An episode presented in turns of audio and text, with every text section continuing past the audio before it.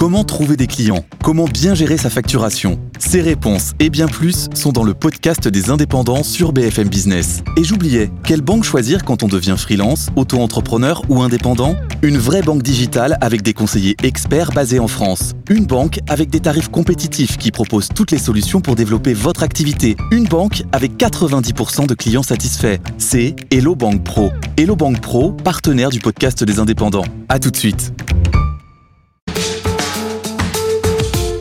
BFM Business, la librairie de l'écho. Emmanuel Le Chypre. Bienvenue dans la librairie de l'écho, l'émission de BFM Business qui vous offre chaque semaine le meilleur de la littérature économique. Alors évidemment, pas d'émission sur les livres sans auteur, ils seront nos invités dans la première partie de l'émission. Et puis ensuite vous retrouverez nos critiques attitrés, Jean-Marc Daniel, Christian Chavagneux pour leur coup de cœur et leur coup de gueule. Et puis nos chroniqueurs, Benaouda Abdelhaim avec sa moisson d'études du monde entier. Et puis notre bibliothécaire du jour qui s'attaque un Everest de la littérature euh, par la face nord, hein, vous allez voir, euh, à la recherche du temps perdu, euh, mais version économique et sociale. Mais tout de suite, on démarre évidemment avec nos auteurs et je vous rappelle que vous pouvez retrouver la librairie sur les réseaux sociaux, Twitter, Facebook. nos auteurs tout de suite.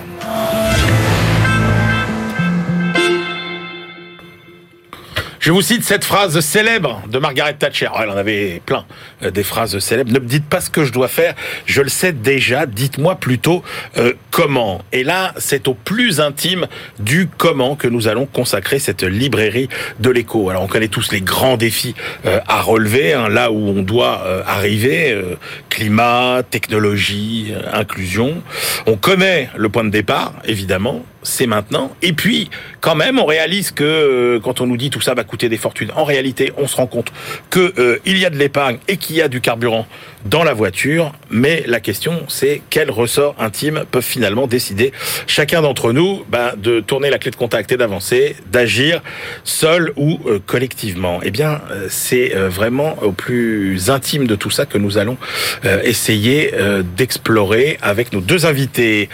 Carlo Purasanta, bonjour. Bonjour. Carlo, vous avez été euh, le dirigeant des filiales de IBM et Microsoft euh, en Europe, Microsoft euh, Italie, donc IBM France. Aujourd'hui, vous êtes vice-président de ION, c'est de l'ingénierie logicielle, et vous publiez L'élan décisif aux éditions du Cherche Midi. Gilles Bonenfant, bonjour. Bonjour. Gilles, vous êtes le président du cabinet de conseil Eurogroupe, et alors vous avez piloté un ouvrage collectif autour de la notion d'engagement aux éditions EMS Management et Société. Et on va commencer avec vous parce que finalement, c'est peut-être l'étincelle, euh, l'engagement. C'est peut-être le point de départ de, tout ce qu'on a dit. Si on veut faire toutes les grandes mutations, toutes les grandes transitions euh, dont on a parlé. Euh, juste, comment vous définissez, vous, l'engagement? Ah ben, Autour de trois verbes. On l'a, mis dans la page de couverture de, l'ouvrage qu'on a publié à plusieurs. agir, incarner, transmettre. Trois verbes d'action. Et d'ailleurs, on définit, a, on a souhaité que cet ouvrage soit engagement avec un S. Mmh. Eurogroupe a fêté ses, 40 ans cette année. On s'est dit, tiens, euh, qu'est-ce qui nous titille un tout petit peu dans ce qu'on regarde, dans ce qu'on entend quand on lit la presse euh, Et puis finalement, on s'est dit, mais, mais l'engagement, est-ce qu'il est là? Les engagements pluriels sont là. Et, euh, contrairement à ce qu'on entend en ce moment, on n'est pas dans une vague de flemme, je ne crois pas. On est dans une vague d'engagement, d'engagement multiple. Il faut les comprendre faut les additionner, il faut pas les opposer. Alors justement, la, première partie de votre livre très euh, euh, historique montre que bah, la notion d'engagement, elle évolue quand même au cours du temps. Euh. C'est pour ça que j'ai mis un S, parce que on avait un regard très professionnel, enfin dans les générations qu'on représente, on se disait ça, puis on regardait pas ce qu'il y avait aux côtés. Aujourd'hui, quand on regarde toutes les générations, les engagements sont, sont multiples. Et il est faux, parce que vous parliez des transitions tout à l'heure. Si on ne comprend pas le monde, si on n'est pas, on parlera d'innovation et de digital peut-être tout à l'heure. Si on ne comprend pas ce monde-là, il nous échappe. Et donc les engagements sont, sont multiples, Mais sont les variés, sont C'est facile à prendre. Vous voyez, la question c'est qu'est-ce qui fait que chacun euh, dans son travail, dans son quotidien, va décider finalement euh, à faire avancer tout ça? Euh, et, vous reprenez le travail de Gallup, par exemple, euh, qui, euh, qui est tout à fait déterminant. Et alors là, pour le coup, dans l'entreprise, ce qu'on voit, c'est que bah, c'est finalement le boss d'une équipe, le patron, qui, fait l'engagement ou pas de l'équipe, de 20 à 70% de la capacité d'engagement et de la volonté d'engagement de son équipe dépend finalement du manager. Oui, mais ça, ça n'a pas changé au travers du temps. Hein. Ça n'a pas changé aujourd'hui. On se retrouve dans cette logique-là. La vraie innovation, peut-être, complémentaire, c'est que l'utilité devient peut-être un petit peu plus sur le devant de la scène, sur l'engagement, que simplement une logique de temps de temps passé, l'utilité du temps que je passe et le multiple engagement. Et, quand on regarde, et ça touche toutes les générations, euh, en ce moment, encore une fois, je le disais, on parle beaucoup de est-ce que, les salariés sont plus flemmards qu'avant Je crois pas.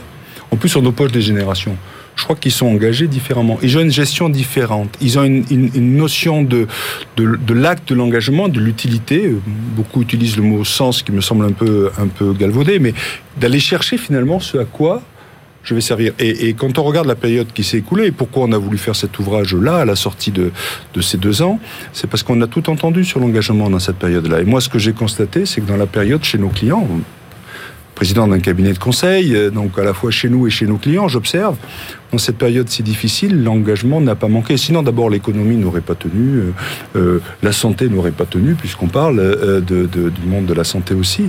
Donc l'engagement est là, il est fort, il est puissant, il est multiple.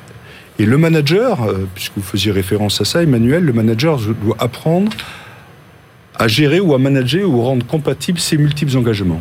S'il reste que sur une filière ouais. d'engagement, je pense que là, il va des générations. Est-ce que, est que l'engagement, ça s'apprend? Moi, je crois au compagnonnage dans l'engagement. Ouais. C'est un mot que j'utilise beaucoup. Je, je crois beaucoup à l'exemplarité. Je crois beaucoup à la démonstration. Donc au compagnonnage.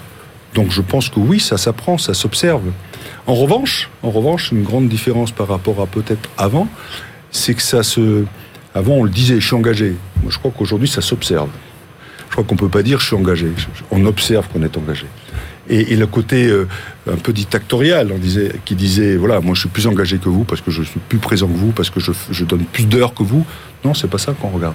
L'engagement, ça se mesure pas, ça, se, ça s'observe. L'engagement, ça, se démontre. Oui, je crois que ça se démonte. Et donc ça s'apprend, mais par, une forme de mimétisme, par une forme de compagnonnage, par une démonstration, par l'action, par l'incarnation et par la transmission. C'est pour ça qu'on y tient beaucoup. Sans engagement, euh, vous écrivez, il euh, n'y a pas d'action collective. Ben oui. Ben oui, mais un sportif, euh, un sportif, même s'il fait un sport individuel, il ne réussit pas s'il n'y a pas un dispositif, je l'appelais dispositif collectif autour de lui. Un, un chef d'entreprise, il ne réussit pas. Un start-upper, il ne réussit pas s'il n'y a pas un écosystème autour de, autour de lui qui, qui l'amène quelque part. Prenez le, le, les associations. Euh, dans, notre ouvrage, on a aussi euh, interrogé des gens dont on est proche, qui, ont des actions. Mais ils ne réussissent pas s'il n'y a pas un collectif autour. Vous, vous dites euh, quand même, il euh, n'y a pas de désengagement, mais euh, en même temps, quand on regarde ce qui se passe sur le marché du travail, quand on regarde, euh, alors cette histoire de grande démission qui n'a pas vraiment concerné l'Europe, qui a vraiment concerné les États-Unis, ces gens qui ont arrêté de euh, de travailler, le fait que vous avez de moins en moins de confiance dans, dans toutes les institutions pour justement essayer de d'avancer. vous dites il n'y a pas de désengagement. alors j'aimerais vous croire avec les gens peut-être qui qui, qui, qui, qui sont insérés au, au, quotidien euh, dans la dans la vie active, qui sont formés, etc. Mais euh, quand même, est-ce que il euh, n'y a pas une partie de la société qui a décroché et qui, et qui n'est plus motivée Une partie, a décroché, qui a dé... une partie de la société qui a décroché sur certains sujets, certainement. Mais il n'y a jamais eu autant, en France en l'occurrence, les dernières statistiques sont sorties, de gens qui sont engagés dans des modèles associatifs, mmh. qui donnent du temps gratuit. Ça prouve bien que les gens sont engagés. Ça prouve bien que les gens créent, de... créent une valeur qui n'est pas forcément la même valeur que leurs aînés, mais qui créent une valeur. Et très souvent, c'est en, complé en, complément d'une valeur professionnelle, d'une valeur éducative, d'une valeur sportive. Je, je, je, ne crois pas. Et puis, je pense qu'il ne faut pas mélanger les cultures. Il y a les cultures anglo-saxonnes et ce qu'on voit de l'autre côté de l'Atlantique et ce qu'on voit de notre côté. Et là, je crois qu'il y a une grande différence. Et la grande démission décrite, ouais. telle qu'elle est décrite euh, de l'autre côté de l'Atlantique, je ne sais pas si vous avez regardé les statistiques de ce qui s'est passé sur le début d'année en France c'est un des journalistes économistes connus qui l'a dit, hein, c'est pas moi, 65% de ceux qui ont quitté leur employeur sur les quatre premiers mois de l'année le regrettent. Ça fait trois, regrets. Bah, l'employeur qui a perdu son collaborateur, euh, le collaborateur qui est pas content d'avoir bougé, puis le l'employeur qui l'a récupéré qui dit il est pas heureux. Donc il faut prendre un peu de hauteur là-dessus. Il y avait le même nombre en Europe euh, en France en l'occurrence, de démission en 2002, qu'il y a eu en 2008, qu'il y a eu en 2020 sur le, les quatre premiers mois de l'année. Alors, vous avez évoqué la différence entre euh, les États-Unis et enfin les- le monde anglo-saxon et l'Europe, mais plus largement, euh, vous dites dans votre livre, la notion d'engagement est très différente selon les pays. Bah oui. Bah oui, l'engagement au travail, euh, je, vais prendre des, des choses qu'on connaît tous, l'engagement au travail d'un d'un collaborateur marocain et le rapport à la hiérarchie n'est pas le même culturellement que le rapport au travail euh, d'un collaborateur italien, pardon, de, de, mais, mais et où- en Europe et, et donc, et donc et pareil en- en- aux États-Unis. Euh, re- regardez l'engouement qu'il y avait aux États-Unis sur les Google et autres. Tout le monde voulait aller dans la Silicon Valley. euh, la cantine était gratuite et il y avait tout ce qu'il fallait. Puis d'un seul coup, il y a eu cette Covid où tout le monde est parti chez soi. Puis d'un seul coup, plus personne ne veut revenir. Et donc ces grands employeurs, euh, vous en connaissez certains mieux que moi, mais quand même, quand j'observe, aujourd'hui ils disent ah ben si vous revenez pas, il va se passer chose. Donc on est dans un monde culturel qui n'a rien à voir. Et je crois que le monde latin a quelque chose à prouver aussi dans l'engagement dans l'engagement sur le temps, dans la confiance au temps. Alors après, euh, et vous avez raison de le souligner Emmanuel, le rôle du manager est, encore peut-être plus crucial que jamais dans la démonstration, dans l'accompagnement, dans la valeur prouvée, qui n'est pas une valeur déclarative, ça c'est une vraie différence avec avant, c'est une valeur de preuve. On peut pas dire non, je prends soin de mes collaborateurs. on doit prendre soin de ses collaborateurs. On, doit trouver ce temps gratuit auprès des gens pour les former, pour les accompagner, pour, les- évaluer.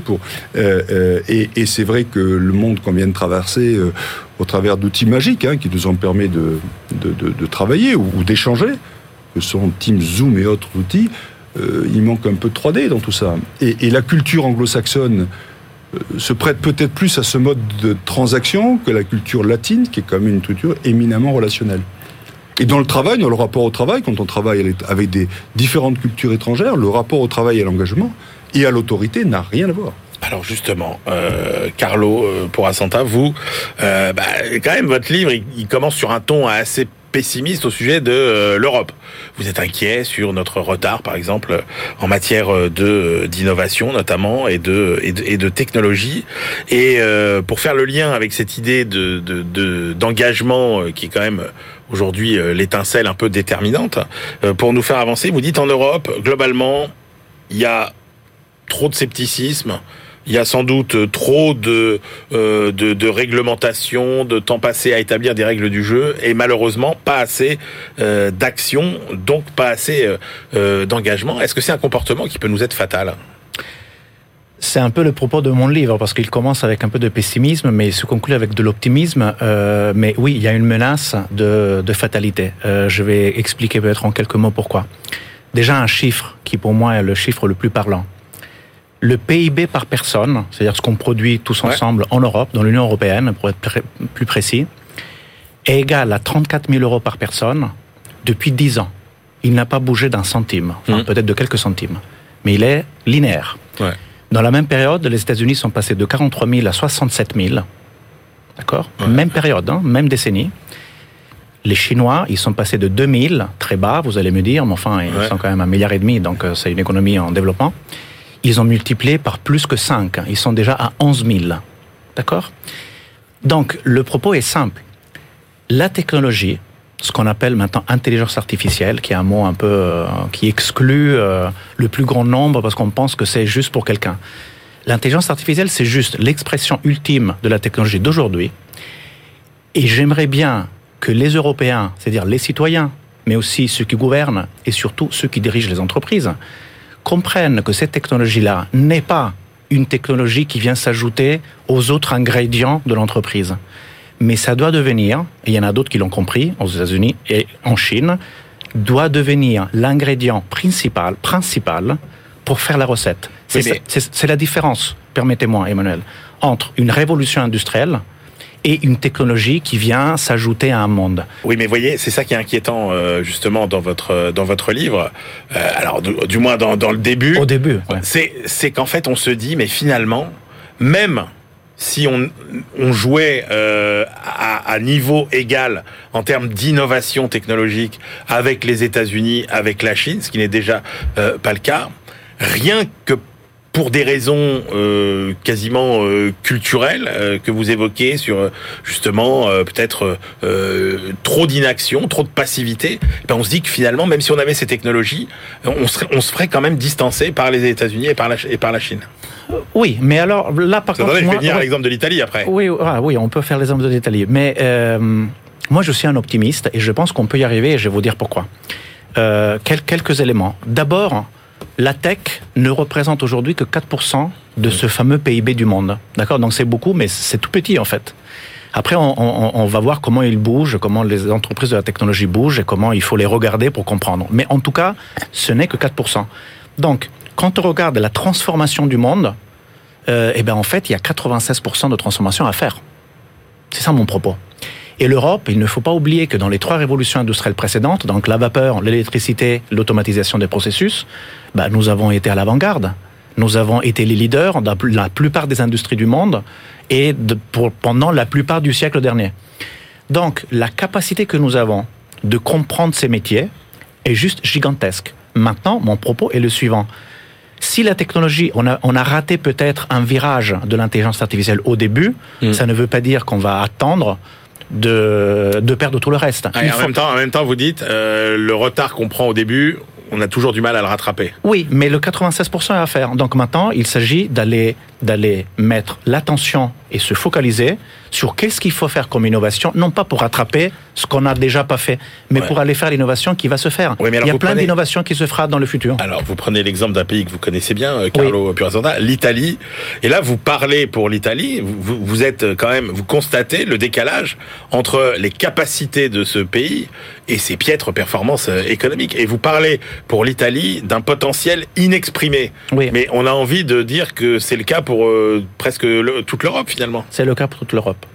C'est le cas pour toute l'Europe et c'est pour ça que dans mon livre, j'invite à déjà à comprendre quelques principes clés de cette révolution industrielle. Un, le fait que c'est une révolution et donc il faut reconcevoir tout sur la base des données et des algorithmes. C'est très difficile intellectuellement. Ça fait même peur. Parce que quand on dit artificiel, on considère que c'est contre les femmes et les hommes. Ce n'est pas contre les femmes et les hommes. C'est quelque chose qu'on maîtrise et qu'on construit.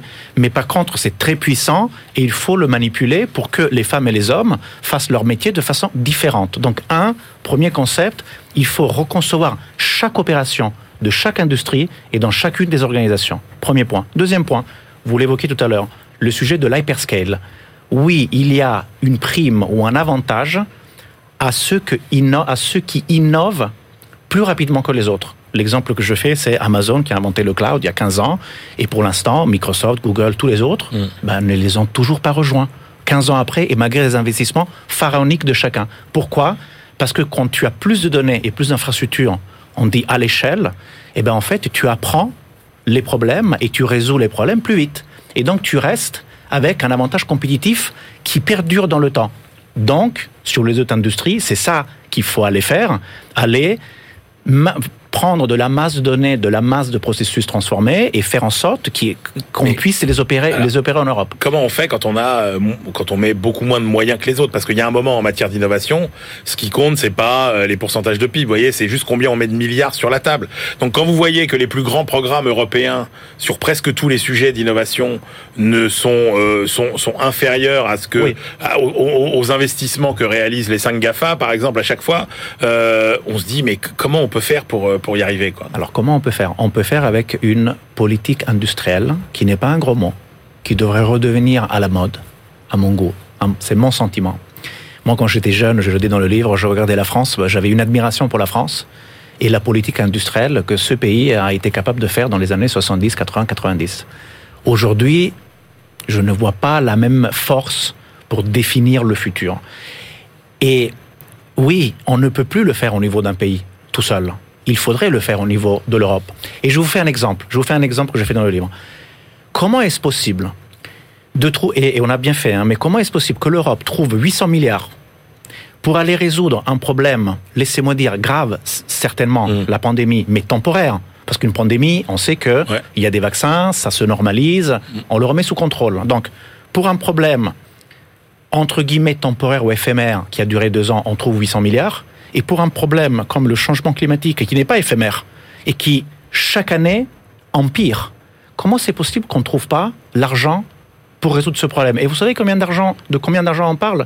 De 3,2 trilliards. C'est-à-dire quatre fois plus que l'argent qu'on a mis pour résoudre l'équation économique de la pandémie. C'est pour ça que c'était mon propos. C'est-à-dire que bah, quand on regarde finalement l'épargne bah, mondiale, elle est très abondante et elle peut largement financer. Après, c'est une question de réorientation. Bah, euh, il faut avoir une politique qui oriente sur deux, trois choses qui vont changer le destin économique et industriel de l'Europe justement, j'aimerais bien qu'on arrive euh, au, moment climax de, de, de, votre livre. En fait, vous savez, le mm. moment où tout bascule, où vous retrouvez espoir, et que j'aimerais bien que vous nous racontiez donc ce qui se passe finalement euh, dans ce fameux euh, digital Venice, c'est-à-dire qu'en gros, vous, vous, il y a un événement digital à Venise en 2014 mm. qui réunit tout un tas de, d'investisseurs, d'entrepreneurs. Et là, de jeunes. ça change votre vision du monde. Mais qu'est-ce qui se passe euh, dans, à Venise en 2014 Ça m'a donné un espoir inébranlable dans le futur avec de l'optimisme et grâce aux jeunes. En fait, c'est une idée, euh, c'est une idée simple. Donc,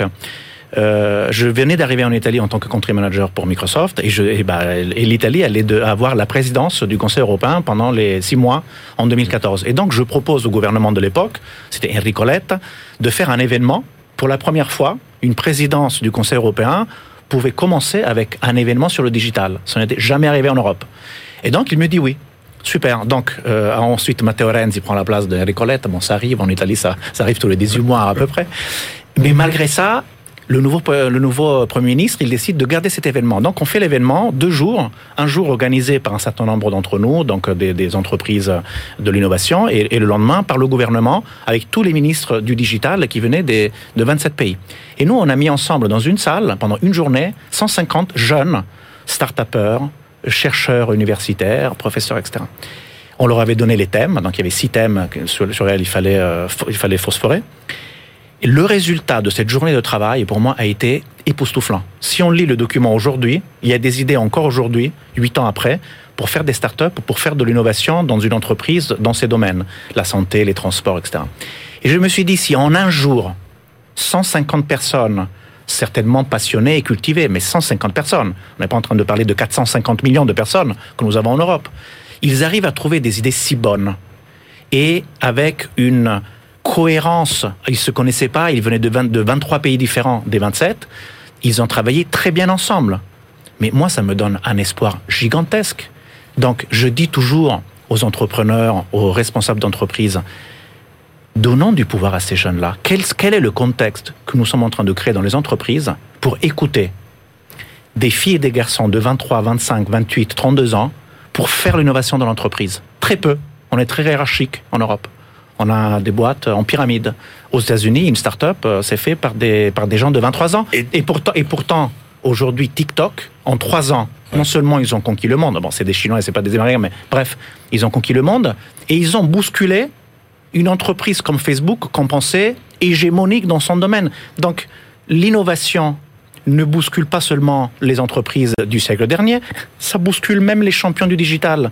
Donc, d'où mon espoir parce que comme 96% de la transformation digitale doit être encore faite, alors si on l'a fait vite, et, on a, et on a une... Euh, quand même, euh, enfin, je veux dire, on a, on a, allez, maximum 10 ans pour euh, pour se réveiller, quoi. On a une dizaine, on a une dizaine d'années pour se réveiller, oui. Parce que ceux qui ont la technologie et le, et le pouvoir financier pour faire de l'innovation, ben, ils peuvent, euh, ils, admirent, ils regardent une bah, une industrie verticale et ils peuvent très bien se dire, et ils le font déjà, bah, moi je peux faire mieux que ça. Je peux faire banque mieux que ce que je vois. Je peux faire assurance mieux que ce que je vois. Et donc et, et ils peuvent aller très vite. Et donc cet, cet élan décisif, puisque c'est le titre euh, de votre livre, qu'est-ce qui peut vraiment le, le, le, déclencher?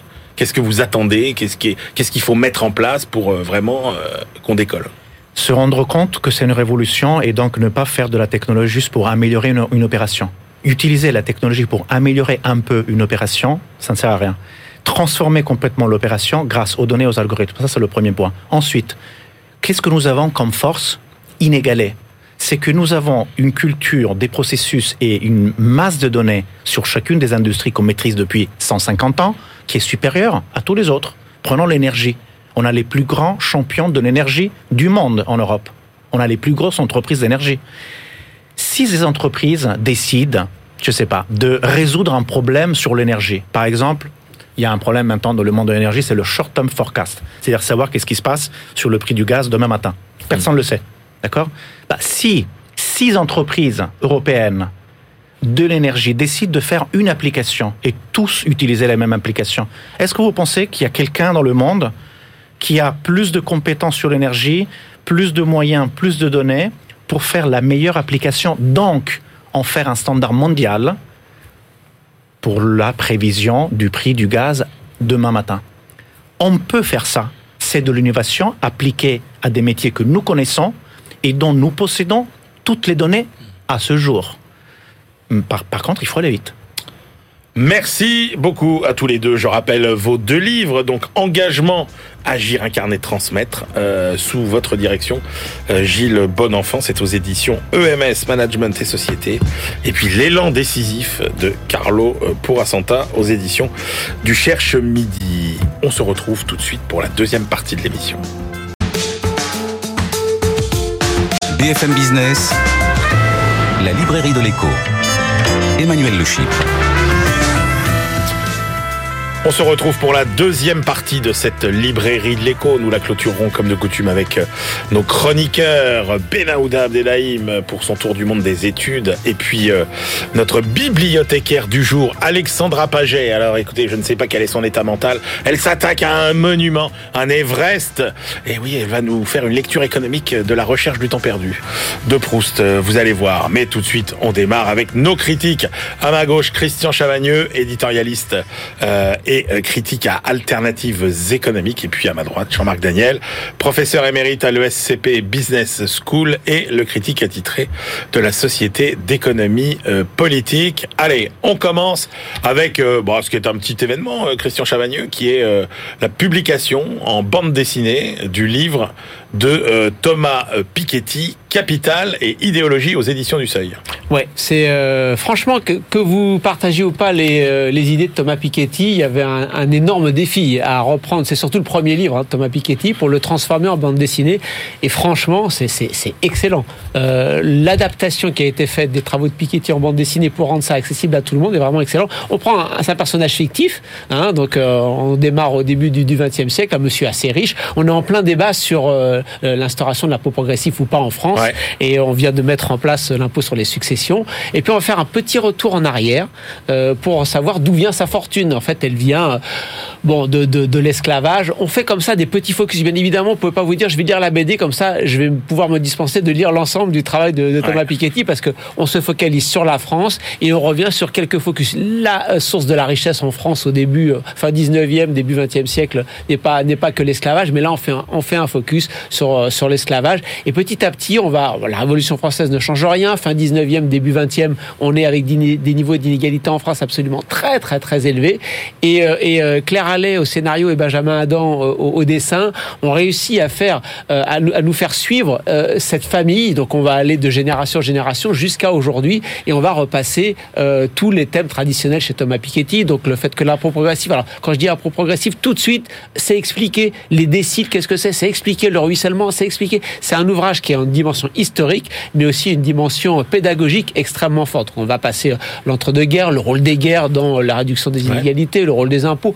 Un- quand même, j'ai dit sur la France, mais un gros morceau sur Franklin Roosevelt pour euh, savoir ce qu'il a fait aux États-Unis. Les 30 glorieuses, années 70, justement, arrivent les théories du ruissellement qui disent faut baisser les impôts sur les plus riches, ça va profiter à tout le monde. Bah non, on s'aperçoit après que ça profite pas à tout le monde. Bref, on suit de génération en génération, du 18e siècle jusqu'à aujourd'hui, une famille fictive, mais qui va nous permettre de développer toutes les thèses de Thomas Piketty. On retrouve bien évidemment tout, tout, tout ce qu'il aime bien, c'est-à-dire le fait que les partis de gauche ont abandonné les plus Ouais. pauvres pour euh, devenir des partis le fait qu'on a baissé trop les impôts sur les plus riches, le fait qu'on a baissé euh, l'investissement public dans l'éducation. Et puis un chapitre final reprend l'essentiel des propositions que met Thomas Piketty dans le débat pour lutter contre les inégalités. Bien sûr, on retrouve euh, la fiscalité, on retrouve le fait qu'ils veulent, qu'ils souhaitent non pas un revenu de base, mais un patrimoine de base pour tous les jeunes, le fait qu'il faut donner plus de place aux salariés dans les conseils d'administration, etc., etc.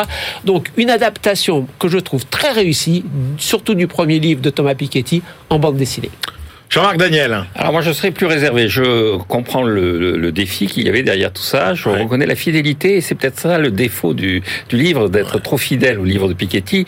C'est-à-dire qu'à la fin c'est un peu trop qui, qui, qui trop embrasse mal étreint. Je trouve que c'est ça finit par être indigeste. Il y a une accumulation de dessins, euh, une accumulation de, de, de titres, sous-titres, bulles. On a du mal à suivre et on se perd un peu dans la digression. Euh, euh, Christian a dit ah oui c'est sur la France mais effectivement on parle de l'esclavage on parle de Roosevelt on assiste à l'assassinat de Calmette par Madame Caillot euh, dont on ne sait pas d'ailleurs on ne nous dit pas que ça se termine par son acquittement je, je rappelle qu'à l'époque le fait d'assassiner le rédacteur en chef du Figaro n'était pas jugé comme étant un crime susceptible de vous envoyer en prison et donc euh, donc on, on- je- oui, oui, absolument. Non, non, les circonstances sont décrites, le résultat n'est pas au rendez-vous.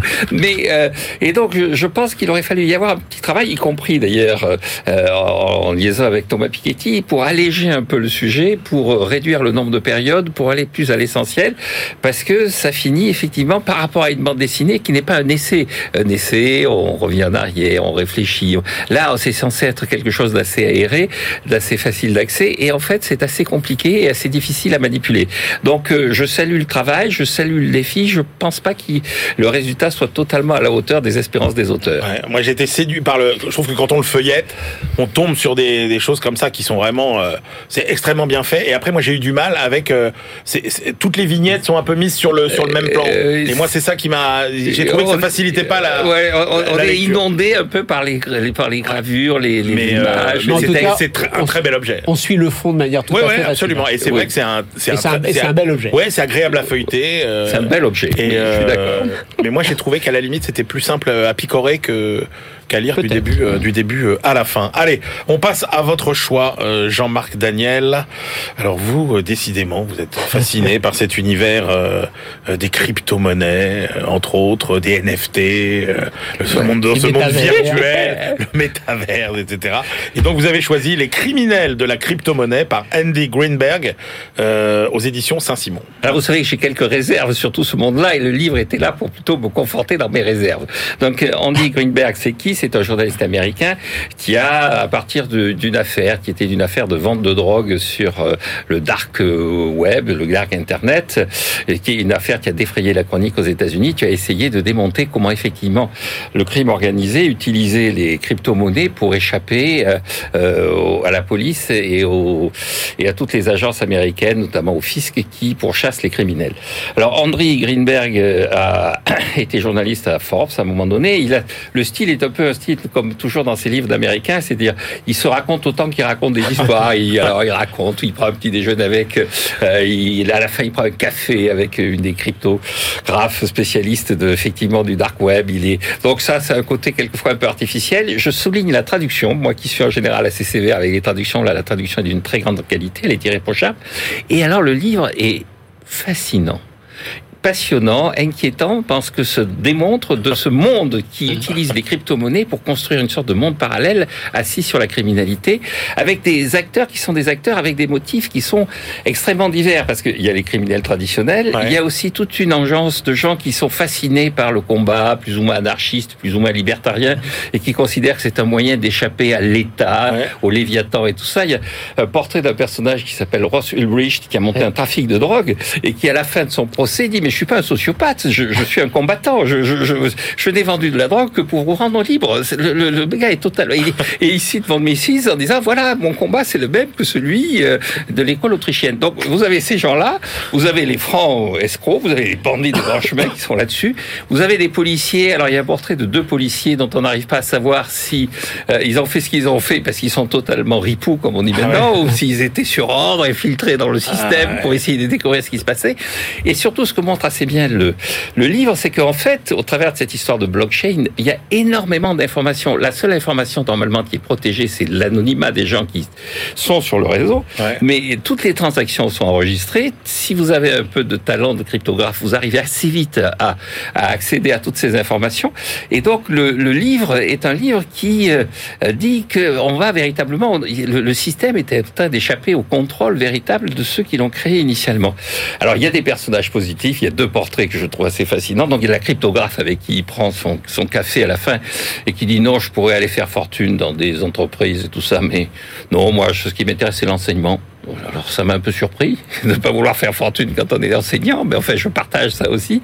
Et puis il y a le portrait d'un Vous agent. étiez enseignant et vous Oui, absolument, oui, absolument. Non, non, euh, ça peut euh, paraître surprenant, mais finalement, je trouve que c'est c'est assez, euh, assez partagé, finalement, ce sentiment. Et puis, alors, il y a le portrait d'un agent du fisc qui démissionne à la fin du livre, d'ailleurs, d'origine arménienne. Et alors, il le décrit en disant en particulier qu'il découvre qu'il a des tatouages d'icônes orthodoxes sur les bras.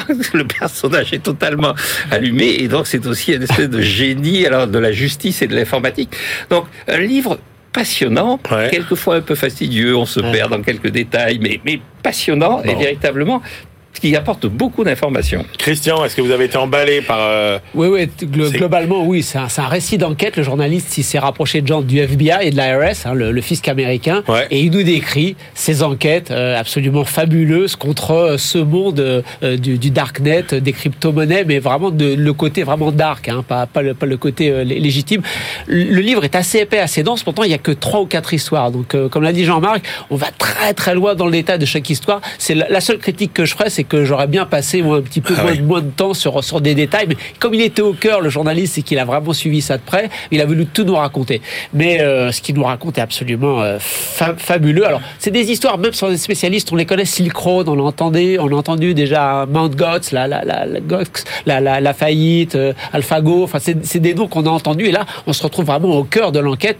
Je dis qu'il y a des moments où il y a trop de détails, où, où on s'embête. Mais quand ils ont réussi à, à traquer les gens, à savoir où ils sont et qu'ils vont les arrêter physiquement, je défie n'importe quel lecteur ou lectrice de lâcher le bouquin à ce moment-là. C'est absolument impossible. On va absolument savoir ce qui s'est passé Ah oui. jusqu'au bout. Il y a un sens du récit qui est vraiment là. Moi, je retire, bon, au-delà de l'anecdote et Ouais. des histoires, moi, je retire quand même une leçon qui est quand même, que je trouve plutôt rassurante, c'est que même blockchain après blockchain, vous pouvez toujours retrouver les gens. L'anonymat n'est pas, n'est pas, n'est pas garanti dans le monde des cryptoactifs, y Ah compris quand vous enchaînez les, les, les blockchains les plus compliqués possibles. Et même, non seulement on peut retrouver les gens, mais on peut retrouver l'argent. Parce que les, nos enquêteurs, ils finissent par retrouver l'argent. Alors, comme l'a dit Jean-Marc, moi, c'est juste la fin, vous savez, la conclusion, c'est un peu que sont-ils devenus, tous ces personnages. Et vous en avez quand même beaucoup qui travaillaient pour le procureur, cet agent du fisc, des spécialistes, sont devenus spécialistes, en fait, du sujet. Alors, ils sont chez Binance, ils sont chez Coinbase, ils sont tous passés de l'autre côté. Il y en a même un qui a créé son fonds spéculatif sur les crypto-monnaies. Donc ça, c'est le point le moins rassurant qui vient en conclusion, mais pour l'ensemble, si vous êtes passionné des crypto-actifs, il faut absolument vous jeter sur ce livre. Les détails ne vous embêteront pas et vous passerez un excellent moment. Ah oui, ce que je recommande pour rebondir sur ce que vient de dire Christian, c'est la descente de la police dans la bibliothèque de San Francisco au rayon science-fiction. c'est un grand moment. On arrête un des personnages clés. C'est, Ouais. c'est, on- effectivement, on lit ça à 2 heures du matin. On est encore collé au truc. Bon, Christian, il faudra bientôt rajouter un chapitre à votre livre sur euh, les grandes escroqueries, non? Voilà, c'est, c'est plutôt des criminels, ceux-là. Ouais, c'est, pas, c'est pas des, c'est pas des escrocs qui, à qui vous apportez vous-même votre argent, viennent vraiment vous le d'accord. voler. Ouais, ouais. Bien, eh ben écoutez, euh, on se retrouve tout de suite maintenant avec notre bibliothécaire Alexandra Paget à la recherche du temps perdu. BFM Business, la librairie de l'écho. Les livres d'hier et de demain. Chère Alexandra, Alexandra qui est journaliste à BFM Business, vous avez décidé de vous attaquer à un monument de la littérature française par sa face nord, la face euh, économie, la face euh, sociale. On parle de l'œuvre de Marcel Proust à la recherche du temps perdu. Pourquoi vous avez choisi de nous en parler cette semaine parce que c'est l'anniversaire des 100 ans de sa mort à Marcel Proust. C'était le 18 novembre dernier et de, que a en ce moment même une exposition à la BNF et euh, à l'ancien domicile du prix Goncourt de 1919, donc Marcel Proust, sur le boulevard Haussmann à Paris, Emmanuel. Et c'est Ouais. l'ancien siège du CIC. Et c'est peut-être un détail pour vous, mais pour moi ça veut dire beaucoup parce que justement euh, c'est très symbolique de l'œuvre de Proust, cette position géographique et ce- cet appartement qui est maintenant dans une banque. Alors, les sept volumes d'À la recherche euh, du temps perdu, euh, finalement, c'est aussi une œuvre euh, d'économiste et de sociologue. Alors, dans le sens où c'est une fresque, pas, c'est pas Zola, hein, c'est Ouais. euh, pas la, c'est pas la peinture d'une, du- d'un, d'un peuple euh, opprimé et miséreux, c'est l'inverse. C'est, la peinture d'une haute société, celle du début du 19, du 20e siècle, qui est spectatrice et actrice de premier plan des grandes mutations économiques, justement, financières et sociales de l'entre-deux siècles. Une société que Proust, en fait, décrit avec une précision presque anthropologique. Si vous, allez, si vous avez lu Proust, vous vous souvenez de... Pas du tout. Alors, si vous ne l'avez Déjà, jamais pu. J'ai jamais réussi, je vous le dis franchement. Je n'ai aucune honte à avouer que je n'ai jamais réussi à rentrer Eh bien, dans ça- Marcel Proust. ça- donc je suis très content que vous l'ayez lu pour nous. C'est vous pour moi voyez. le mérite de la, de, de- du naturel et de la vérité. C'est assez compliqué à lire, c'est vrai, Proust. Et ça vous tombe assez facilement des mains, c'est vrai aussi. Il nous décrit une société en pleine mutation. Mais justement, c'est parce que c'est un œil d'anthropologue que ça devient très très intéressant si vous le voyez comme ça, et j'espère que vous le verrez comme ça dorénavant après cette chronique. La société mondaine de l'époque témoigne en effet d'une ascension et d'une chute.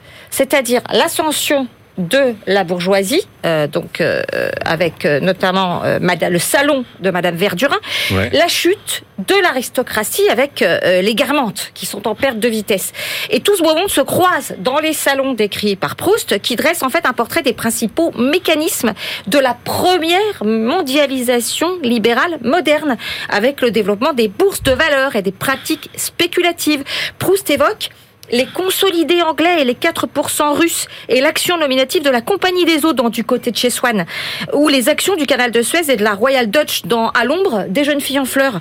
Il traduit ainsi l'accélération des investissements dans les services comme les banques, les transports, les distributions de gaz et d'eau, bref, l'avènement d'une société bourgeoise, industrielle et qui Mais sachant, spéculative. ouais, mais sachant que ces deux classes sociales finalement euh, finissent quand même par avoir euh, des, des, des liens, se rejoindre, euh, ce qui n'était pas le cas avant. Alors, c'est toute la beauté de l'œuvre de Proust que vous allez donc lire maintenant. Donc, euh, en l'occurrence, Encore moins depuis que vous me l'aurez expliqué.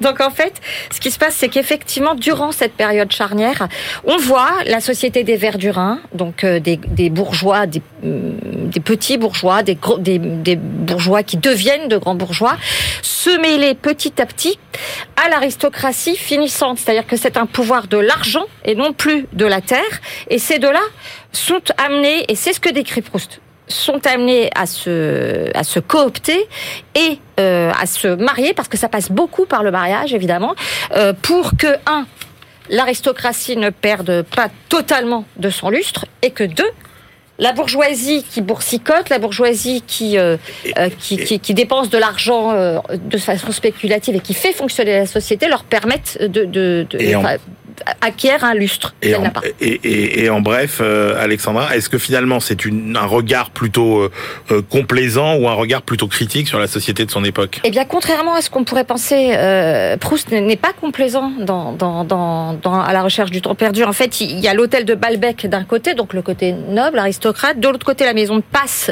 de Jupien, qui constitue les deux faces de la mondialité de, la mondialité de l'époque, mais où il décrit, lui, l'assouvissement des désirs qui joue un rôle structurant. Et ce que décrit Proust, et là où il est euh, critique, c'est qu'il met en scène l'utilisation de l'argent pour parvenir à, à- à la satisfaction de ses désirs, y compris les plus triviaux.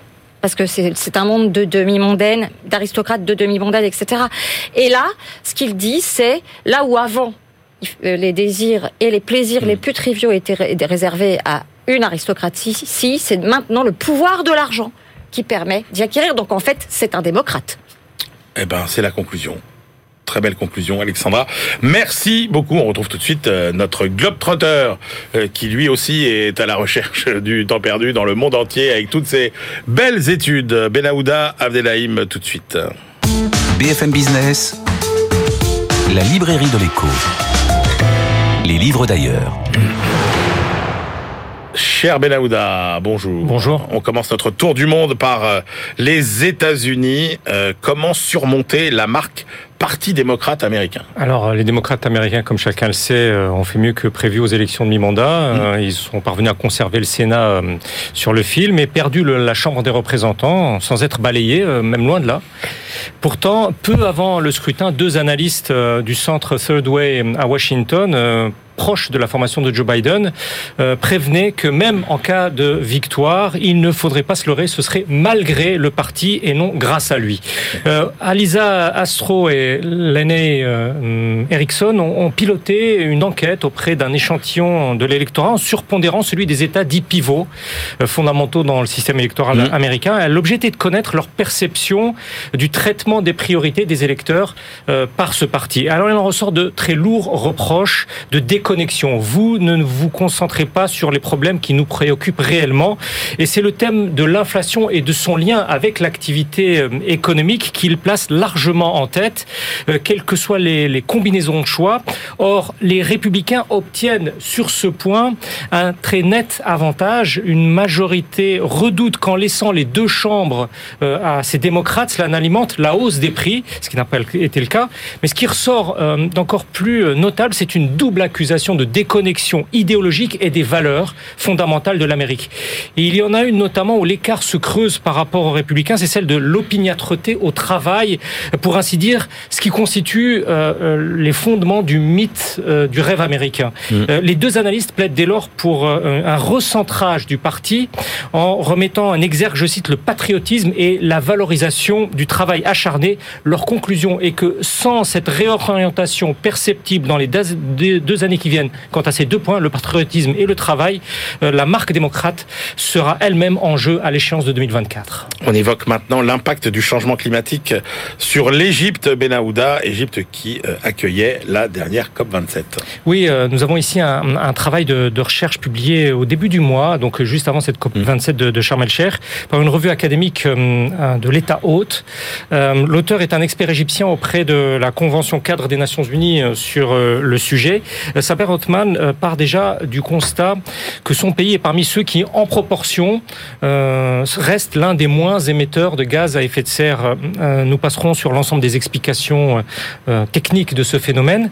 Mais si la politique climatique de l'Égypte, nous dit-il, se situe dans la moyenne, la performance dans les énergies renouvelables se révèle encore très basse. Une amplification une accélération s'impose d'après l'auteur. Il donne des perspectives très inquiétantes concernant son pays. Intensification des événements météorologiques violents, élévation du niveau de la mer sur les zones côtières, augmentation du taux de désertification. Tout ceci va affecter la qualité des terres agricoles, détériorer la production agricole et donc porter atteinte à la sécurité alimentaire de la nation qui, africaine qui compte la troisième population du continent. Euh, une incertitude croissante aussi sur le débit du Nil euh, qui rend les prévisions de plus en plus difficiles et euh, les effets sur le tourisme aussi qui sont à redouter. Un poste très important, rappelons-le, et, comme chacun sait, poste euh, de, de- des recettes en devises de, l'Égypte et les installations touristiques qui risquent euh, d'être affectées sur les côtes, c'est très bien décrit, euh, ce qui ne représentera qu'un aspect de la fragilisation globale des infrastructures, bâtiments, routes, zones industrielles, mais rien n'est encore inéluctable si l'on suit cet expert égyptien. Il a ensuite toute une partie sur les politiques à, mettre en œuvre pour faire face à une, une stratégie intégrée d'économie verte, dit-il, et ça passe aussi par des outils de financement innovants. Euh, donc, euh, un travail très intéressant de ce sujet. Passionnant. Et enfin, Benahouda, une étude qui s'intéresse finalement euh, au statut d'usine du monde de la Chine. Et est-ce qu'il y a un pays ou plusieurs pays qui contestent aujourd'hui ce statut d'usine du monde, Benahouda Alors c'est le travail d'un économiste euh, chinois, il est chercheur euh, de l'Institut économique mondial de l'Académie euh, des sciences sociales à, à Pékin. Ouais. Euh, et euh, c'est un confrère chinois d'ailleurs qui nous, qui nous a dit qu'il est, bien connu dans le débat public national. Et il identifie trois pays, Vietnam, Inde, Mexique. Alors euh, Sui Chi Yuan entame sa réflexion par le Mexique. Euh, et ses atouts, à commencer par euh, ceux de sa géographie le traité euh, de libre-échange de, de l'Amérique du Nord. Mais l'auteur estime que c'est une économie qui ne parvient pas, l'économie mexicaine, à se débarrasser de son modèle de développement inhérent au piège du revenu intermédiaire. Donc, somme toute pas grande inquiétude concernant le Mexique. Alors le Vietnam, pour sa part, lui là, il présente davantage de, de, de- d'atouts Ouais. euh, évidents, je cite même. Et, et cet auteur rend un, un hommage euh, à, à un processus historique de réforme économique accéléré, Mhm. euh, avec en cinq ans seulement une multiplication euh, des accords commerciaux. Il, il relève celui notamment de, qui a été conclu entre le Vietnam et l'Union européenne. Mais là aussi, rien qui soit en fait en mesure de, de contester la surpuissance industrielle euh, de la Chine, d'autant que le Vietnam se concentre sur la fabrication légère, c'est très bien expliqué, et développe pas suffisamment euh, ses capacités dans l'industrie lourde, notamment dans la, dans la chimie. Et surtout, ce pays manque cruellement, je cite, d'entreprises locales de classe mondiale. Quand la Chine, elle, en compte 143 dans le classement américain Fortune 500, euh, et puis une grande part des investissements directs étrangers au Vietnam proviennent de Chine. Donc la Eh Chine est une zone tampon. Il emploie plusieurs euh, repris ce- ce- cette terminologie. Quant à l'Inde, c'est là où le potentiel est le plus substantiel et il n'y a pas que la taille euh, du marché.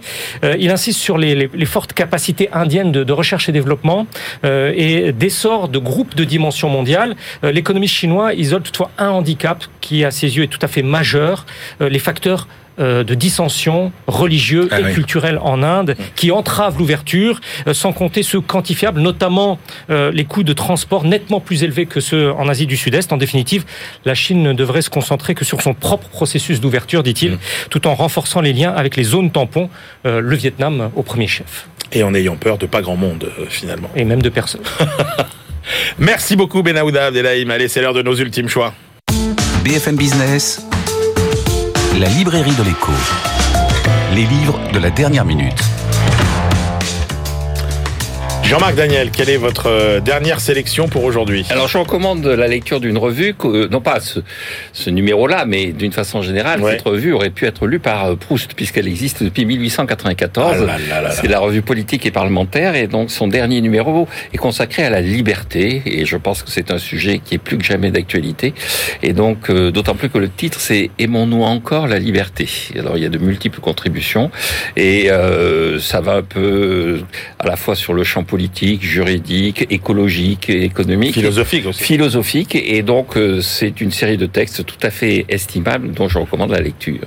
Parfait. Christian Voilà, une belle étude du Center for Economic Performance de la London School of Economics sur la montée en puissance technologique de la Chine et qui nous montre que la Chine dépose de plus en plus de brevets, plus d'un tiers au niveau mondial, mais le nombre de brevets ne suffit pas. Est-ce que ce sont des brevets de qualité? Oui. Est-ce que ce sont des brevets innovants, c'est-à-dire repris par d'autres? Oui aussi. Le papier est un peu désespérant pour nous, Européens, parce qu'il montre que les États-Unis sont très très au-dessus de tout le monde, Ah oui. que la Chine a rattrapé l'Europe et est en train de la dépasser, l'Europe est en train d'être marginalisée au plan mondial sur le plan technologique. Une étude pas trop longue, en anglais, mais très lisible.